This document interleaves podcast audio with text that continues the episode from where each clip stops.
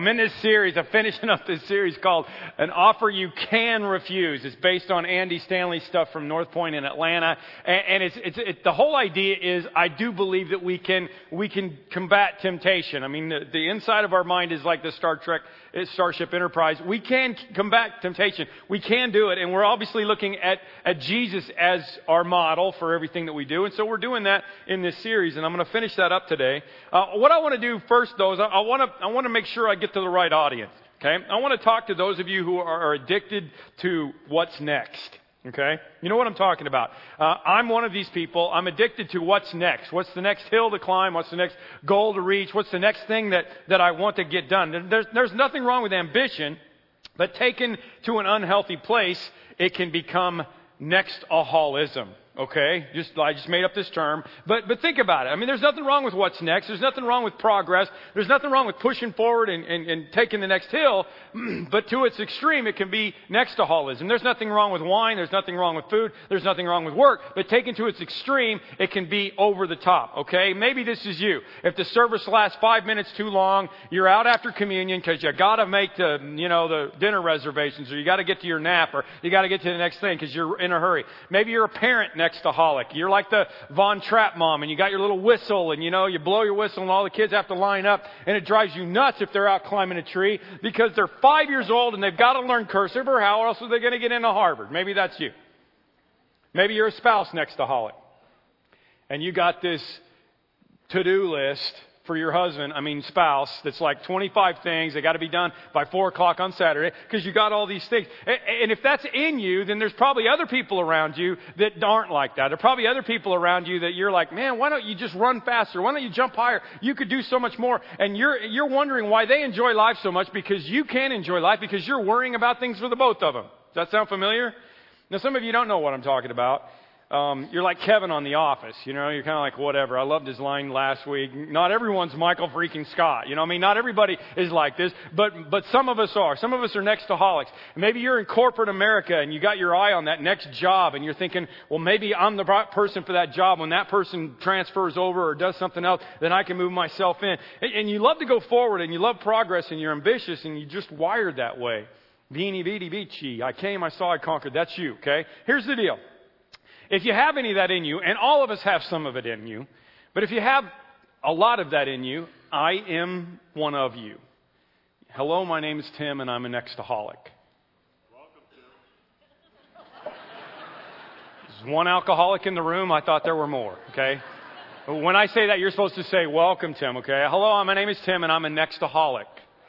Yeah, okay. And some of you feel me, okay? Part of that is okay. I want you to, I mean, I'm a pastor one of the 100 fastest growing churches in the country.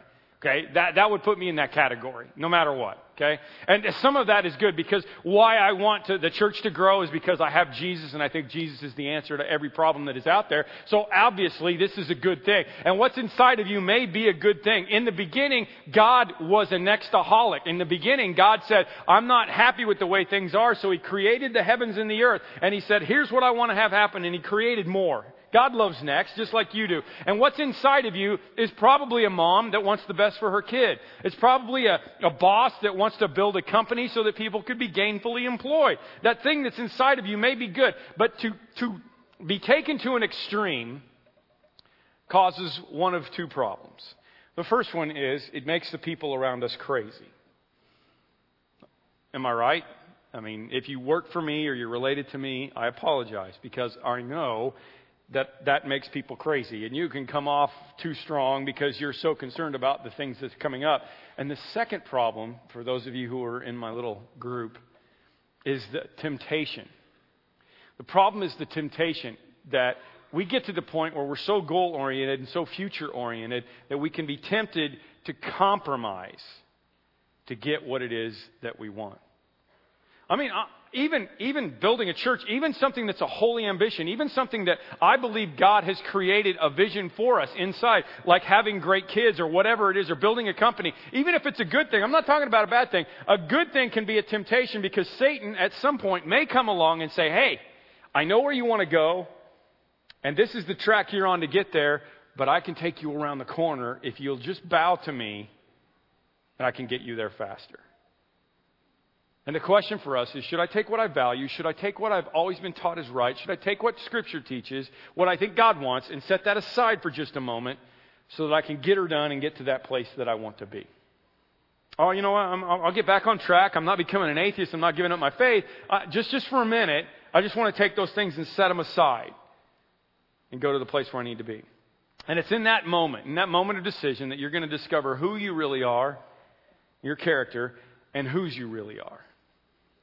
Are you God's or are you not? And, and really, I mean, I can't talk about this enough. The, the way we understand God is the way we deal with temptation. Because if I understand who God is and how much God loves me and how much He cares for me and how much He wants the best, the absolute best for me, then that makes it easier for me to battle temptation. Again, I mean, I know we already talked about it, but get in this Monvee thing and figure out what your pathway is to figure out how God works and who God is in your life. It's phenomenal stuff because everybody is wired different. And when you get in on that, then and you get, get one of these packets and you can start to figure out how to know God better, it's going to help you. It's going to jumpstart your spiritual life and it's going to help you with temptation. If you got your Bibles, we're in Matthew chapter 4. I'm going to finish this up. I've been going through the three temptations the three temptations that Jesus went through, but kind of really summarizes all of temptation for us, okay? And we've been saying this over and over again through this series, and, and, it's just a line I want you to say to me again. I want us to say it out loud again. Temptation, you will not steal my future, my family, and my faith. Let's say that together.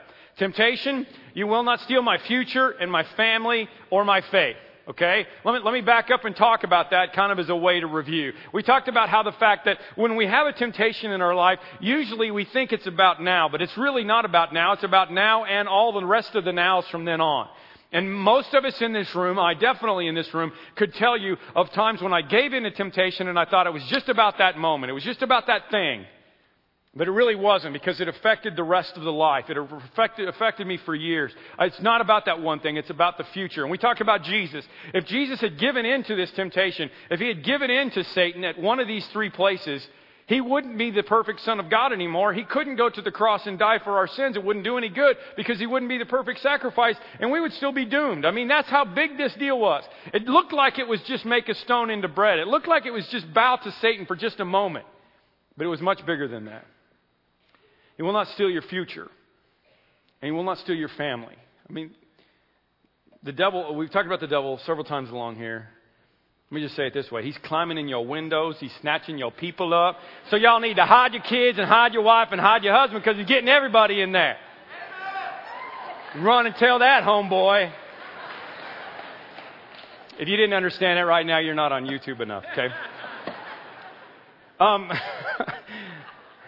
been thinking about the family thing a lot lately, you know, because, because last weekend, honestly, I, I, I wasn't on suspension and I didn't have a hurt leg. I was in Florida with my family having a nice vacation, okay? I'm just going to tell you. I, just, just my wife and my daughter. I don't know why you're clapping. You didn't get to go.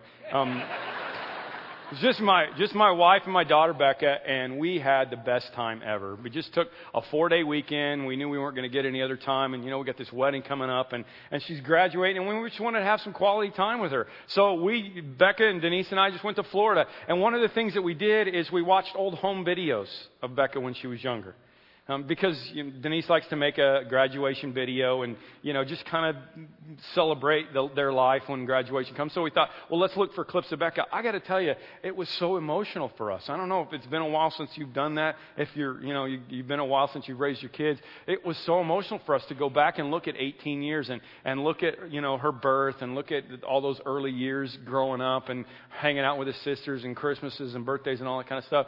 And I kept having this thought because I was already working on this message. I kept having this thought, and I'm going to say this. I know it, it, it may be painful to some of you, but let me just say this. I had this thought multiple times as I was watching how easy it would have been for me to screw this up. I mean, I mean, how easy it would be for me to walk away from this family, how easy it would be for me to do things. I mean, I certainly was not perfect, and we don't have a perfect family now, but it would have been so easy for me to give into more temptation than I gave into and have it affect my family. And I'm so glad looking back now that I didn't. And I want you to hear that because that's really, really important as you think about temptation. And the last thing is temptation will not steal my faith.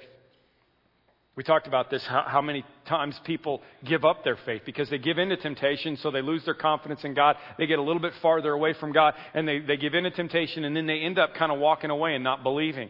I know you have questions about God. This series that we're getting ready to start, I really hope that you'll be here for all of them. I mean, we're going to talk about suffering, we're going to talk about science, we're going to talk about all those issues, and sometimes people are like, well, I, I was a believer, but then I had the, you know, this intellectual thing that, that tripped me up, and I walked away from God, and I need answers for this. And I appreciate appreciate that, but usually underlying all of that at some point when you walk away from your faith is some point where not only intellectually but emotionally you said, you know what, I'm not going to believe in God anymore because I want to live life my own way. I want to say yes to Satan. I want to take the shortcut. I want to go do my own, live my own life my own way. I want to walk away for a while because that's what happens.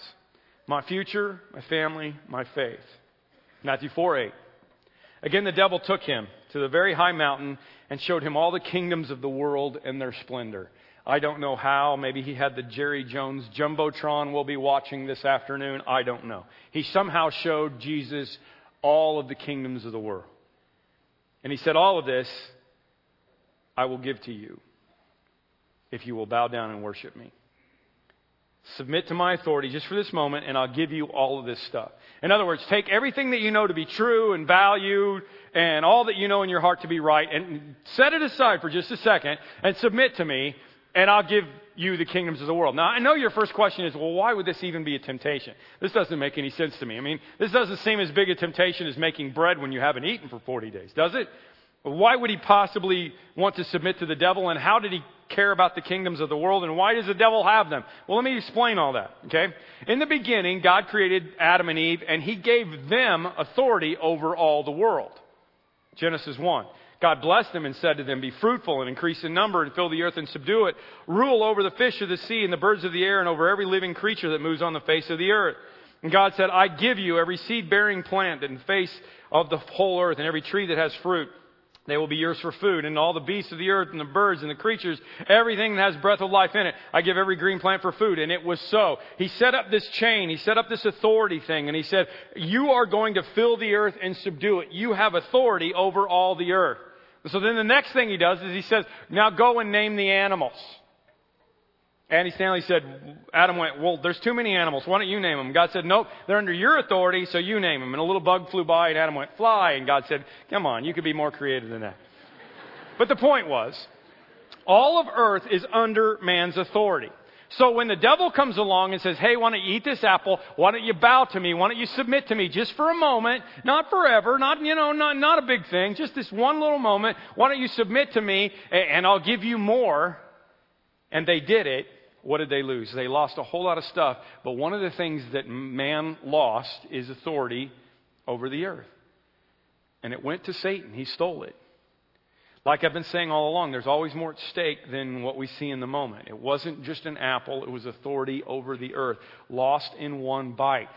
How many times don't you wish that you could have a moment of clarity when temptation comes and be able to see the future? Wouldn't that be great just to be able to take a drink and have clarity? So when Satan says to Jesus, I have authority to give you all the kingdoms of the earth and their, spl- and their splendor, here's what's important to note. Jesus didn't argue with them. Jesus didn't say, You don't have the authority, because the truth of the matter is, Satan did have authority over the earth. You read the whole Old Testament, and there's this theme. One of the reasons Jesus came was to gain the authority over the earth back. It was something Jesus desperately wanted. That's why it's really fascinating when you look at the Great Commission, which is like our theme verse around here. It's the marching orders that we have, that Jesus said right before he went back to heaven, he said, Go into all the world and make disciples and baptize them in the name of the Father, Son, and the Holy Spirit. We call that the Great Commission. That was our commission. That was our marching orders as a church. And we repeat that around here all the time, but we kind of miss out on that very beginning phrase. There's a beginning phrase in there that Jesus says just before he goes to heaven. Matthew 28 18. He says this All authority in heaven and earth has been given to me. Probably missed that, right? All authority is mine. What is he saying? The authority that man had in the beginning that Satan stole is now mine. Why? Because I died on the cross, I conquered sin, I conquered death, and I rose again. The authority is back to me. I mean, this is a big statement that we don't pay attention to, but it came at great cost. It came at a very great cost. So when Satan stands with Jesus in the desert and says, all this stuff here, the kingdoms of the earth, you could have it now, why wait? It was a bigger temptation than to make bread. What he's saying is you could skip three years. You could skip the cross. You could skip death and suffering and pain. You could skip all of this because this is what you were designed for. This is what you came for. You came to get the kingdoms of the earth back. You came to get the authority back. I'll give you a shortcut. How does this apply to you? I can guarantee you, at some point in your life, Satan will come, probably subtly, not overtly. He will come to you and he will say, Hey, you know that thing you want, that thing you were made for, that thing God designed you for, that thing that you really have in your heart that you think is important, I can give it to you if you will just bow down to me, if you'll just take a shortcut, if you'll just work around Scripture, work around the system and come to me. Again, it, I don't think it'll be overt. I think it'll be subtle. Fascinating. Um, I'm not telling you to be a Steeler fan this afternoon, but Troy Polamalu is a great Christian. He's got a great quote on temptation. Let's watch that. Pittsburgh Steelers safety Troy Polamalu is one of the most fierce defensive players in the NFL. His combination of speed, anticipation, and toughness make him ideal for the position. Troy has been a Christian since college. After entering the NFL in 2003, he's had to work hard to maintain good character and not allow fame to get the best of him. Troy says that it's not the obvious things that are the hardest to deal with. It's like the really big things that that are really easy to run away from. It's the accumulation of like the really small things. You know, people know adultery is bad and murder is bad. I'm not going to go out and and you know sleep with the first girl I see. I'm not going to go out and beat up and murder the first guy I see.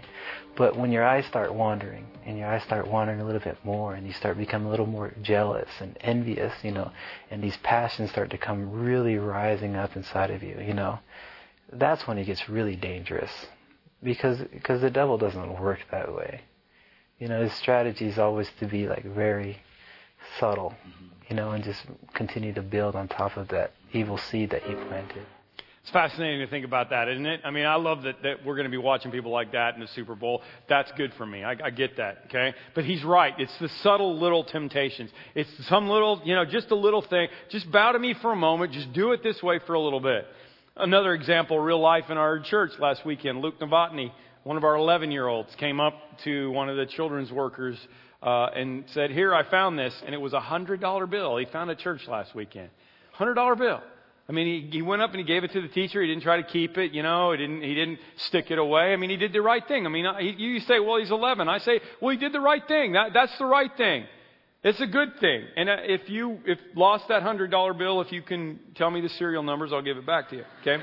Maybe um, maybe the, maybe the very thing that God put you here for, this relationship or this business or accomplishment or whatever, uh, you, you might have that in your mind that that's a good thing and it's the right thing, but there's a temptation to come along and come around it the other way. And, and you know that Satan is tempting you. You know that he has the authority and you know that he can give you stuff and he can get you to where you want to go. So it's tempting to just say, okay, maybe I'm going to do this. And we might even start to justify it, right? I mean, Luke could have said, well, God must have given me this hundred dollars because it's laying right here. And we start to do that, right? Or like, well, God must have, He must want me to be in this relationship because He put this person here. He, might, he must want me to do this because it's right here. Or like the guy who was trying to lose weight and told God he was going to stop going to the donut shop on the way to work because that was part of his problem. The third day, he was really struggling because he really wanted a donut. He had a sweet tooth. So he said, okay, God, here's the deal. As I drive by the bakery today, if there's a parking space in front of the bakery, I'm going to take that as a sign that you want me to stop and have a donut. Sure enough, eighth time around the block, there it was, you know? Uh, don't we do that? We're trying to justify it. Or we're like the comedian who said, when I was a kid, I used to pray every night for a bicycle, and then I realized God didn't work that way, so I just stole one and asked Him to forgive me. You know, uh, God, I know that you got a way. I know that you got a plan, but I really want this, so I'm going to do it my way. I'm going to do it my plan. I'm going to bow to Satan. I'm going to figure that out, okay? I don't know who that is. I don't know who that is in here. I don't know what it is that's going on for you, but there's probably a lot of us that are dealing with this right now. And the issue is really this Do I trust in God? Do I trust in God? Do I want to really believe that God has my best in mind? Do I want to live in peace with Him? Because the moment you take shortcuts and compromise, that's the moment that you lose confidence in your Father. And when you lose confidence in your Father, then you give in, and then you stop believing, and all of a sudden you're very far away. All of us can tell of times when we've given in to temptation, and then after that, we feel like we're farther away from God, don't you? And, and it's not because God moved, it's not because God went anywhere, it's because we did. God still loves us, God still forgives us, but we move farther away. So there stands Jesus, seeing, feeling, experiencing the kingdoms of the world. And, he, you know, again, I want to point this out. Jesus doesn't want authority over the earth for himself. He wants it because he loves the kingdoms of the earth, because he loves people, and he doesn't want them to be Satan, under Satan's rule anymore. So it's a big temptation. So what does he do?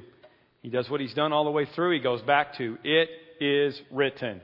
It is written. One more time. He goes back to the Old Testament. He reaches back in. He comes back to the nation of Israel, back when God set things up in the very beginning. Back to Deuteronomy chapter 6, like he did a couple of weeks ago with the manna. He went back to a, a, another chapter where Moses is getting ready to let the children of Israel go into the promised land. Okay? And Moses isn't going into the promised land. So the children of Israel are going and Moses is not. It's a lot like what's going on in our house right now, isn't it, Becca? I mean, my daughter's getting ready to graduate from high school. I got another daughter that's getting married. Mom is giving them advice like nonstop, you know? I mean, it's like, here's what you need to know, you know? Don't go in swimming until an hour after you've eaten, you know, and wear clean underwear and, you know, in case you're in an accident and don't drink, smoke, or chew or go with boys that do. Well, it's too late for, for Rachel, but we're telling Becca that, you know, and, and just over and over because we got just this little bit of time to be able to give them this wisdom. And this is what Moses is doing right here. He's just got a little bit of time because his children are going to go off on their own and he's not going to be with them. And, and here's, here's the bottom line of what he says. I like how Stanley says this. Bottom line of what he says is you're never going to accomplish the will of God by abandoning the principles of God. And you'll never maintain the blessing of God by abandoning the values of God. Let me say that again. You'll never accomplish the will of God by abandoning the principles of God, and you will never maintain the blessing of God by abandoning the values of God. Deuteronomy 6, verse 10. When the Lord your God brings you into the land he swore to your fathers, Abraham, Isaac, and Jacob, this land he's going to give you, a land with big cities that you did not build, and houses filled with good things you didn't even provide, and wells you didn't even dig, and vineyards and olive groves you did not plant, then when you eat and you are satisfied, when everything's going good for you, when you eat and are satisfied, be careful that you do not forget the Lord your God who brought you out of Egypt, out of the land of slavery. Be careful that you do not forget the Lord your God who brought you out of Egypt, out of the land of slavery. Well, you, my marriage is all jacked up. You know, I, am PT. You got to understand. I think I'm going to bail out and I'm going to go find somebody else because there's got to be something better out there. Hold on. Remember the Lord your God who brought you out of Egypt. Be careful. Don't forget the Lord your God who brought you out of Egypt. Well, I'm in business and everybody does it this way. This is just the way we have to do it. Be careful and do not forget the Lord your God who brought you out of Egypt. I'm a student. I'm looking for a scholarship, and I, I got to do good on this test, and I got to get into this college. So I, I'm going to bow to Satan for just a little bit. I'm going to cheat. I'm going to do this. Be careful. That do not forget the Lord your God. Moses would say, "Who got you through the 11 grades so far? Who got you through this place so far? Who got you all these things? Why is it that you think that you need to stop trusting in God now?" And then he culminates it in verse 13. Here's my advice for you kids before you go into the promised land fear the Lord your God and serve him only, and take your oaths in his name. In other words, please don't sell out. Please don't bow to the devil. Please don't take the shortcut. So when Satan comes to Jesus and he pulls the same thing, Jesus goes back to Deuteronomy 6:13 and it's quoted in Matthew 4:10 and he says, "Away from me Satan, for it is written, worship the Lord your God and serve him only." Back to it is written. All he does is quote scripture. It's interesting in the temptations, Jesus never says anything on his own. All he does is quote scripture. He was attacked and he didn't deliberate. He didn't, you know, say, well, mm, no, let me one. He didn't negotiate with the devil. He didn't say, well, you know what? I've never done that before. One time can't hurt. He didn't, he didn't do either one of those things. He just went back to scripture over and over again. Any Andy Griffith fans out there? How many bullets did Barney Fife have? One, right? He had one, and he, and he, wasn't even allowed to put it in his gun unless Andy told him it was okay, right? His bullet was in his pocket. I don't necessarily recommend that, but I would tell you that there really is only one bullet you need to fight the devil because it's the only bullet that, this, that, that Jesus needed. It was the only, it was a silver bullet for him. It was, it is written. Verse 4, verse 7, verse 10, every temptation, it is written. The only weapon that you need is the Word of God. And this is why you need to get the Word of God in your life. You need to get the Rhema booklets. You need to get the, the Scripture. Eh, you need to pick up a Bible on your way out. You need to get some kind of a reading plan. We've got a lot of them, the SOAP plan or whatever Bill talked about last week. And get in the Word of God because that is your arsenal. If you don't have that, you've got, a, you've got an empty gun like Barney did. The bullet in your pocket it's not going to do any good. It's got to be in there where you need it. So, what did Jesus want? He wanted the kingdoms of the world. It was a good thing. It was what he was destined to come for. It's what the incarnation was all about. It's what everything in his life was all about. The whole coming of Christ was all about getting the kingdoms of the world. It was a great thing. But there was one thing that he wanted more. There was one thing he wanted more than that purpose, that destiny he was created for. And that one thing he wanted more than anything else was his relationship with his Heavenly Father. Seek first the kingdom of God and his righteousness, and then everything else. He wanted his relationship unbroken with his Father more than he wanted the kingdoms of the world. And in the end, what did he get? Both. If he would have bowed to Satan, submitted to his authority, what would he have gotten? Neither. So let me ask you what is it that you want so bad? Maybe it's not a bad thing. Maybe it's not a sin. Maybe it's a good thing.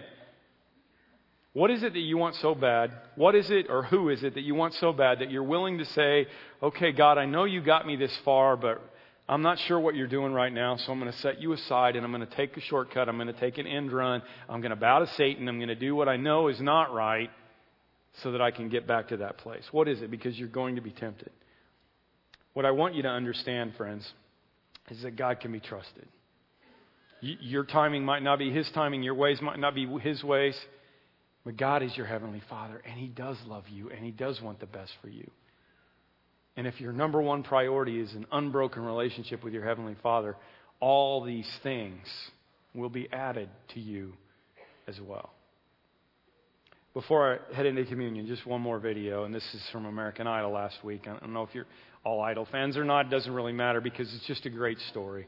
And it's a local story. Chris Medina, um, kid from Oak Forest High School. Some of you know him. Um, phenomenal story on American Idol, and I thought, you know what? This is this is what I'm talking about. I don't know much about Chris or his faith or any of these things, but what I see here in this story, and you will too, is the guy who decided to not take an end run, not walk away, not go do whatever he wanted to do, but decided to be committed to a commitment that he made. Let's watch. Juliana and I, we have been together for eight years. We've been engaged for two, going on three. She says, wake up, it's no use pretending. You know, after we got engaged, we kind of made it a, a promise to get married two years after the engagement. But on October 2nd, 2009, she, uh, she got into an accident. Everything changed. And we're still not married. She suffered a traumatic brain injury. Even though the doctors were saying that she wasn't going to make it, I believed 100% that she was going to. I just felt there's no way she's not going to wake up. I didn't know what to expect after that, but I certainly knew that she wasn't going to die. And a month and a half later, she woke up. Both her mother and I are her caretakers. Nah, you're doing great, hon. I was about to make vows just two months from the accident. You know, through thick and thin till death do us part, in sickness and health, for better and for worse. What kind of guy would I be if I walked out when she needed me the most? If I were to make it to Hollywood, I feel like it would get her to be happy about something again. I think I would have already won. Felt like I would have already won something. I'm going to sing uh, Break Even by the script. Go for it. Fall into pieces, yeah. I'm falling to pieces. And when a heart breaks. No, it don't break even. No. Oh, nice, Oh, nice. Go get your girlfriend. You got to bring her back. and Introduce us to. We gotta Oh, meet her. Oh my God. Yeah, please. Oh my God, that would make her day. Yeah. Go get that girl, man. They want to meet Julie? Okay, come on, guys. I got to tell you, man, I, I am so happy right now.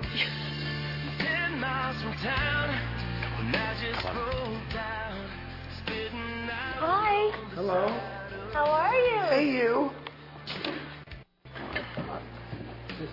Hello. I'm Randy. Hi, how are you? Hi, I'm Jennifer? Jennifer Lopez. Nice to meet you. Hi, girl. Steven Tyler. I just heard your fiance sing, and he's so good. You know, because he sings you all the time. I could tell. I love that. That's that's why he sings so good, because he sings to you. Mm. That's so why. listen, Chris, you got three yeses from Steven, Jennifer, and myself. We and discussed it myself. while you were outside. We discussed it when you went out to get her. Dude, you going to Hollywood?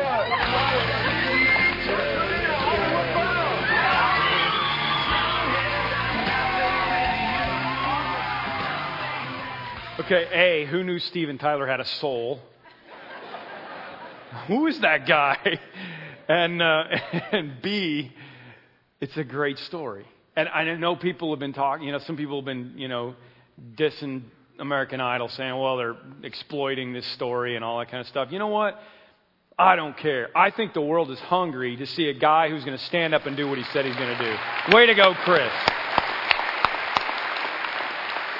If, if you know him, tell him way to go from Parkview, man. I think that's awesome. That's what the world is looking for because there's so many people that just walk away in that time of, in that time of crisis, in that time when Satan comes to them and says, hey, why don't you just go this other way because it'd be easier. We're looking for people who are going to stand up and say, you know what? I'm going to do what I say.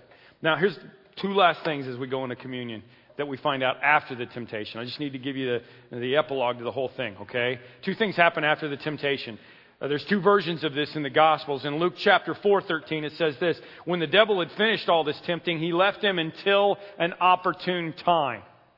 It's a nice little phrase there, right? Until an opportune time. What does that mean? The devil is going to keep coming back. He is like winter in Chicago. You are not going to get away from him, okay?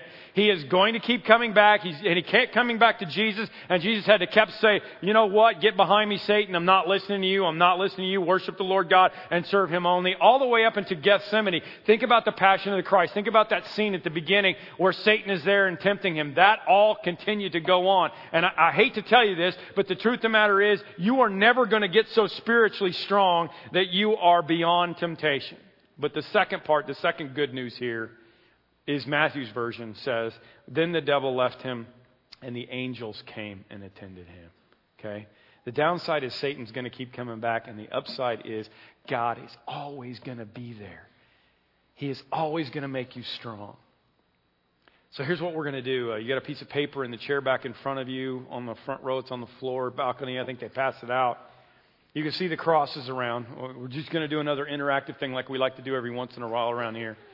We're going to do a song at the end of, uh, after communion. We're going to do this song, just a reflective song for you, and give you an opportunity to write the temptation that you're struggling with right now. And I want you to write it and fold it up. And then on the way out, we're just going to leave in a, in a real somber mood, in a real re- reflective mood, if you will. Because that's why we've done the offering and everything already. And by the way, if you missed the offering or you didn't get a chance to fill out your card or whatever, there's going to be an usher standing in the back. We'll, we'll be able to, to, to help you if you missed it earlier, okay? But, but here's what we're going to do we're going to leave really reverently. After this whole thing is over, I'll give the benediction. We'll come by. There's crosses all around, one up in the balcony. You'll come by the cross, leave your temptation there, and know this verse of Scripture, 1 Corinthians 10 13. If you think you're standing firm, be careful that you don't fall, because Satan's going to keep coming back. But no temptation has seized you except the ones that are common to man. And God is faithful. He will not let you be tempted beyond what you can bear. You're not going to find a temptation that hasn't already been tried by the devil. And there is no temptation that's beyond what you can bear. But when you are tempted, He will provide a way out. The angels will come. God will be there with you so that you can stand up under it. You don't need to bow to Satan. You don't need to serve Him. You worship the Lord your God and serve Him only. It won't be easy. Jesus had to go to the cross. He still had to go through all of those things that he had to do to do it the right way. But in the end, he ended up with this perfect, unbroken relationship with his heavenly Father. It's all about surrender. That's what it's all about. It's all about surrender. So we're going to do communion. And, uh, and during communion, just give you a chance to reflect a little bit. And then we're going to do this song. And, and, and we're going to move into the end of our service and, and, leave our temptations at the cross. As we do communion right now, we're going to pass uh, two trays across. There's bread in the bottom, juice in the top.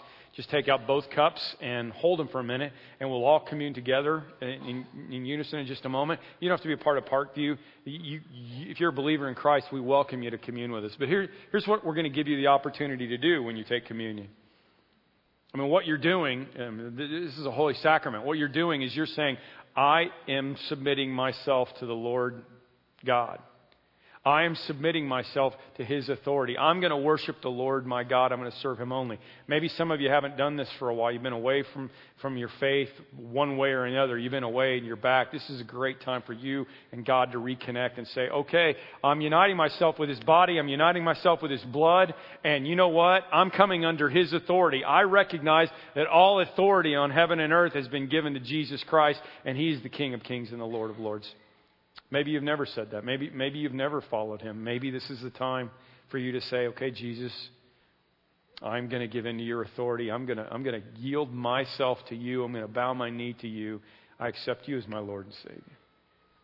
For all of us, as we take this moment, please understand something.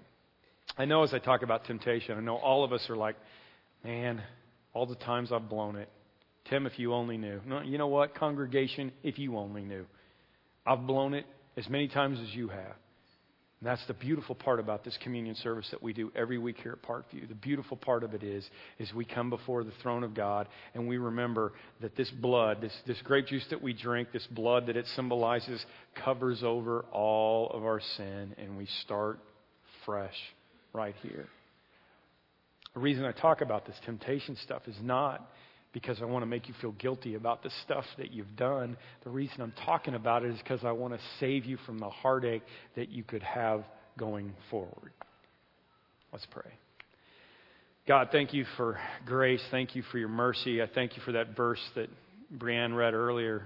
That all of us have sinned and fallen short of your glory, but that we're all justified by faith in you, by your grace by that redemption that came when you died on the cross, that you came and gave yourself for us so that whoever believes in you will not perish but have everlasting life. And it's not about what we do, it's about whose we are. But when we are yours, Lord, as we contemplate this during communion, help us to remember that being yours is the most important thing and that worshiping you and serving you only is the most important thing in spite of our own ambitions, in spite of our own dreams and goals and hopes, in spite of the things that we think that we want, we're committing ourselves right now to putting you first and serving you first. Be with us as we do this in Jesus' name.